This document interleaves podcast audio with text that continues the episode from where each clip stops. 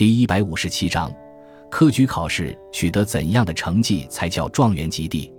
状元及第，集中状元，意思是在科举考试中考的进士第一名，是古代读书人的最高荣誉。科举考试开始于隋朝，其实进士排名不分先后，没有状元一说。到唐朝，科举考试开始正式化，士子先在地方考中贡生，相当于后来的举人，后。才有资格参加在京城举行的考试，进一步考取进士。进士第一名称为状元。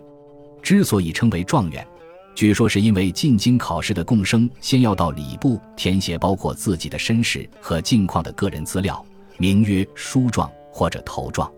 因此后来考的进士第一名的就是这些头状中的第一名，故称之为状元或者状头。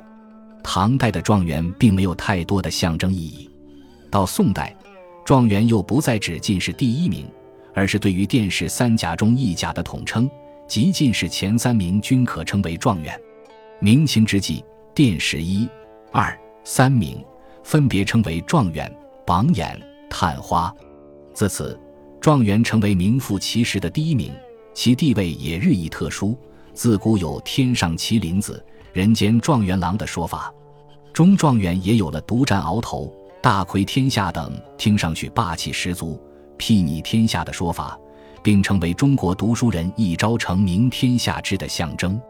因此，在古代许多文艺作品中，往往都以书生考中了状元作为剧情发展的高潮。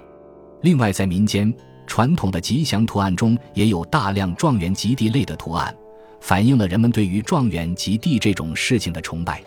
据史书记载，从唐代科举考试开始。